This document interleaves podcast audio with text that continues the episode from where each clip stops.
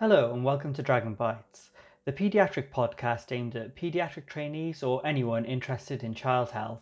I'm Asim, one of the paediatric trainees based in Wales. This week we've got another one of our coffee pods, and the focus this time is on developing a career in research. Stacey Harris sat down a few weeks ago with Kate Burke, one of our Welsh neonatal grid trainees who has a long established background in research. Listen in as Kate discusses how she initially got involved with research, what she had to do to get started with a PhD, the opportunities that opened up to her because of the PhD she was doing, and the advice she has for all paediatric trainees who are interested in developing their research skills. Anyway, that's enough from me. Let's get started.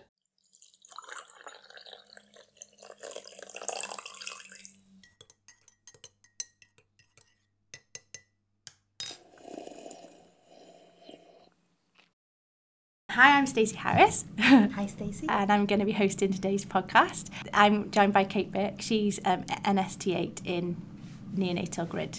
She's done a lot of research in the past, which I'm hoping to find a lot about today. So, welcome. Thank you for having me. so, uh, Kate, what, what have you done in the past? Well, I suppose start at the start. Um, I intercalated in my medical degree. So I did a BSc in psychology, which I really enjoyed, and worked in a group in Cambridge which was looking at sort of epigenetics at the time of infant social behaviours, which was really interesting. So I sort of caught the bug there because I really enjoyed that year and I hadn't really enjoyed a lot of the rest of my medical degree. so I'd enjoyed that. And then um, following that, I applied for the Academic Foundation Programme in North East Thames Foundation School. We have an equivalent in Wales, so the Academic Foundation Programme is still going in more or less the same form. And basically, what it allows is for four months in FY1 and FY2 to be put aside to get involved in a group, a clinical group normally, who have a research interest. So I did a project on hepatitis B. So two projects actually, um, one of which was looking at bone density in hepatitis B, and it was basically a, you know, a spreadsheet project collating information from lots of different patients who'd been treated with a particular drug, tenofovir, and looking at assessments of their bone fragility, um, and then inviting them for DEXA scans to sort of com- complete the data set. And then the second project in the second year was basically looking at the best way to screen for viral hepatitis in high risk communities in East London. So, do you do it via school? Do you do it via mosques? Do you do it via other community groups? And what could you do to increase participation? So, two quite different projects, but sort of again, things that were really things that interested me because they were proper boots on the ground work. So they were things that involved dealing with patients directly, collecting information, putting things together. You know, the first one involved a lot of statistics, which was completely new to me and something new to learn. The second one involved lots of qualitative sort of data collection, which was something that I had no experience of and had never done before. So again, an opportunity to learn a new skill set. Following that, I applied for paediatric training um, and I went to the Severn Deanery and I just did my ST1 to ST3 jobs and really enjoyed them and I'd enjoyed every job that I did, but really missed having the time put aside to do something that I had ownership of and sort of around ST3 started to think again, oh, should I think about doing something else? Should I think about a higher degree, a PhD or something else?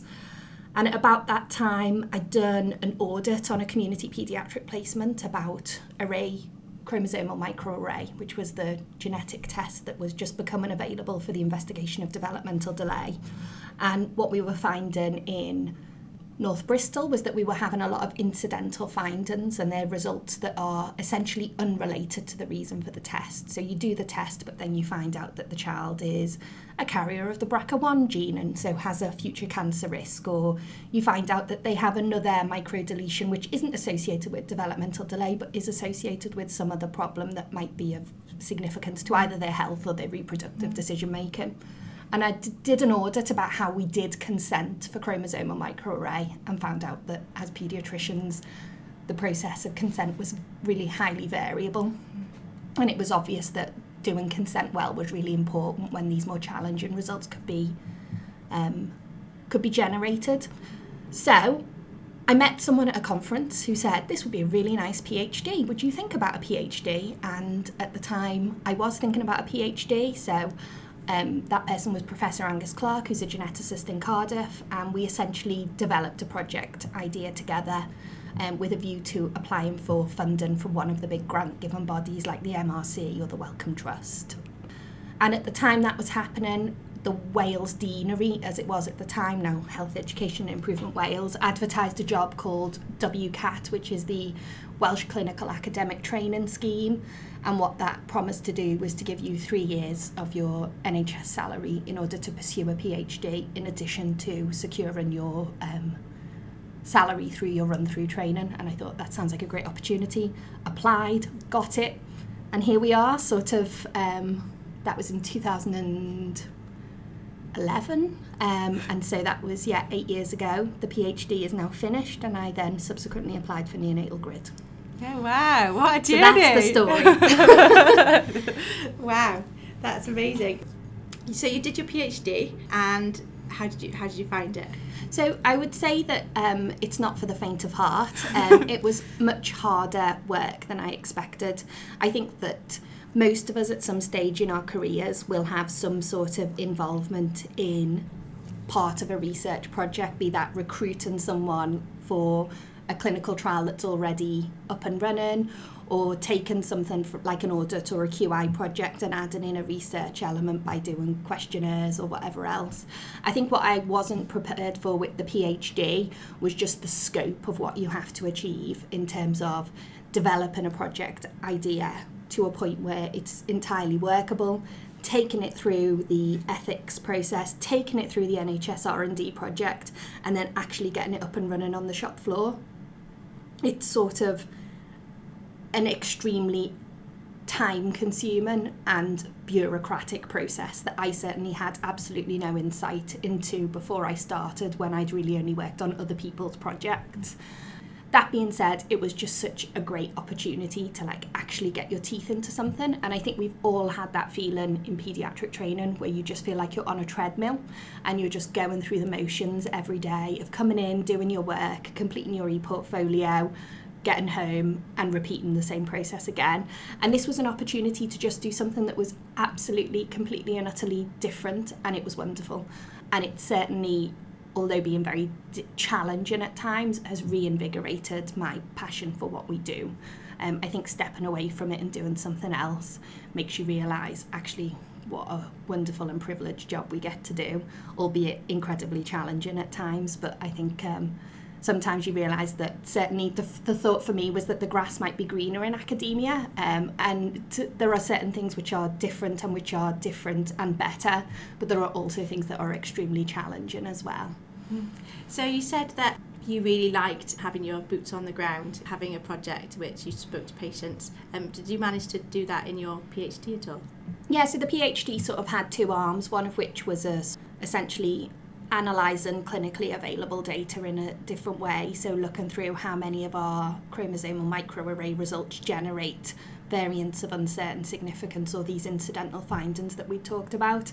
And the second of which was recording paediatricians talking to parents about chromosomal microarray interviewing clinicians about their experience of using the test and then interviewing families about their experience of having the test in the newborn intensive care unit. So there were two sort of contrasting elements again, or one of which was a quants project essentially was number crunching and stats and looking at proportions and so on. The other of which was just a really human type of work where you get to sort of look at what we do in medicine through a completely different lens and that was really for me um, very eye-opening and very interesting and um, I think something, as an aside, something we don't do enough as we get further on in our training is take time to watch how other people do things. And it's wonderful to do it at that stage because you sort of have more of a sense then about the things that you value in your communication and the, and the way you work with families and parents. And it was collecting the data was actually a really privileged opportunity to refine and think about how we do what we do every day. Yeah, so I was recently in a community clinic and someone did actually do a consent for a genetic test. Mm. Um, and it was really good to hear exactly what she did and I think I'd like to take lots of that away. But yeah, it's just an aside point, really. Yeah, I think we don't. Uh, the, what's interesting in in in a single hospital or in a single health system is there are things that get done in lots of different places, such as consent for chromosomal microarray, and in every place that it's done, it will be done slightly differently. So the geneticists will develop their own culture around consent and their own processes, be it with a form or whatever else the paediatricians and the neonatologists might develop different or similar forms of the same mm. process.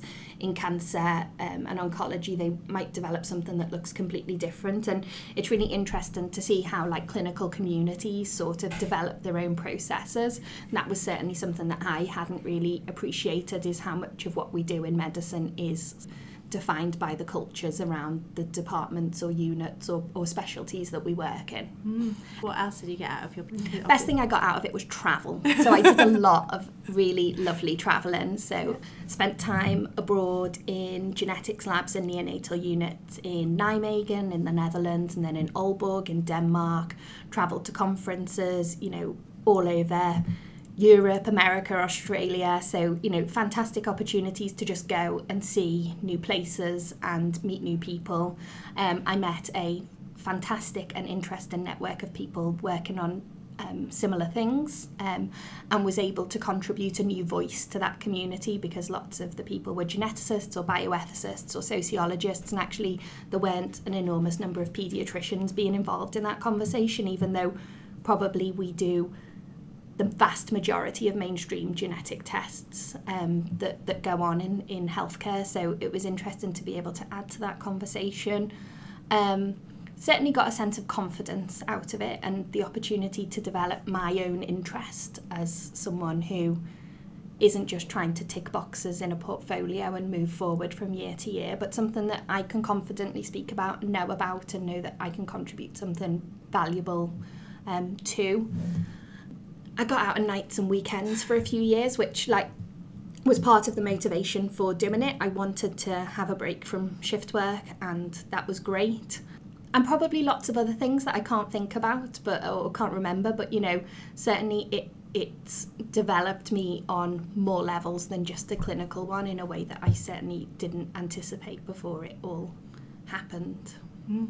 Uh, so, so I've not even really considered research, and you're selling it to me already. Yeah, I think everyone should have a go. Um, and I think that you know the fa- the brilliant thing about research in medicine is I, I, it, it sort of makes me quite sad when you hear people say I've not done research before. We've all done research. So every clinical job has research in it. You know, even if you just go away and review the literature on a particular clinical decision, you know, is this the right time to start steroids for this baby? You know, are there any interventions for this child that might be useful, that might help? You know, we've all we've all asked those questions and we've all addressed them using the resources that are available to us through other people's research and that in itself is an exercise in research you know on an individual level most of us have participated in other people's research, either as participants when people are studying the behaviours of doctors and nurses or health systems, or because we've recruited patients to trials that are already up and running. And I think that's a really lovely way to access, sort of on a entry level essentially what's involved in doing research you know being involved in consent being in, involved in the correct documentation being involved in the procedures or the data collection that the study needs. And what's great about involvement in research is it's entirely scalable. You can do as much or as little as you want. So I would say what I did was probably at one end of the extreme in that you know you develop your own project from scratch and you think about something and you get it going. But then there's also opportunities where a clinical group or a research group advertise a position that's a PhD where the project is already fully developed, but in an area that you're interested in.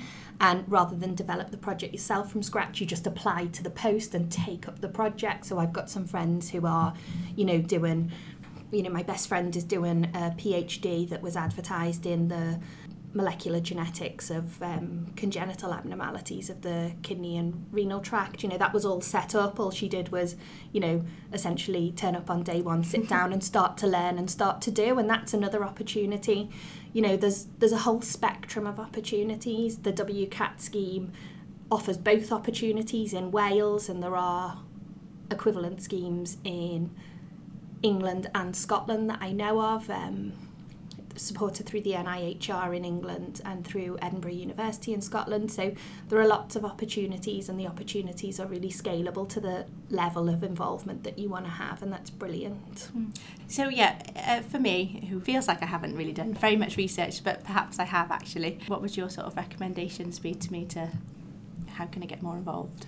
I think that like participation in clinical governance is always a great entry point for people. So, how can you make your audit or your quality improvement project or your service evaluation have a research element? So, most of them very easily can sort of tip the balance from just straight clinical governance to something more akin to research. You know, can you gather data in your unit that might inform a quality improvement project? That's research. You know, can you look at a problem in a new way?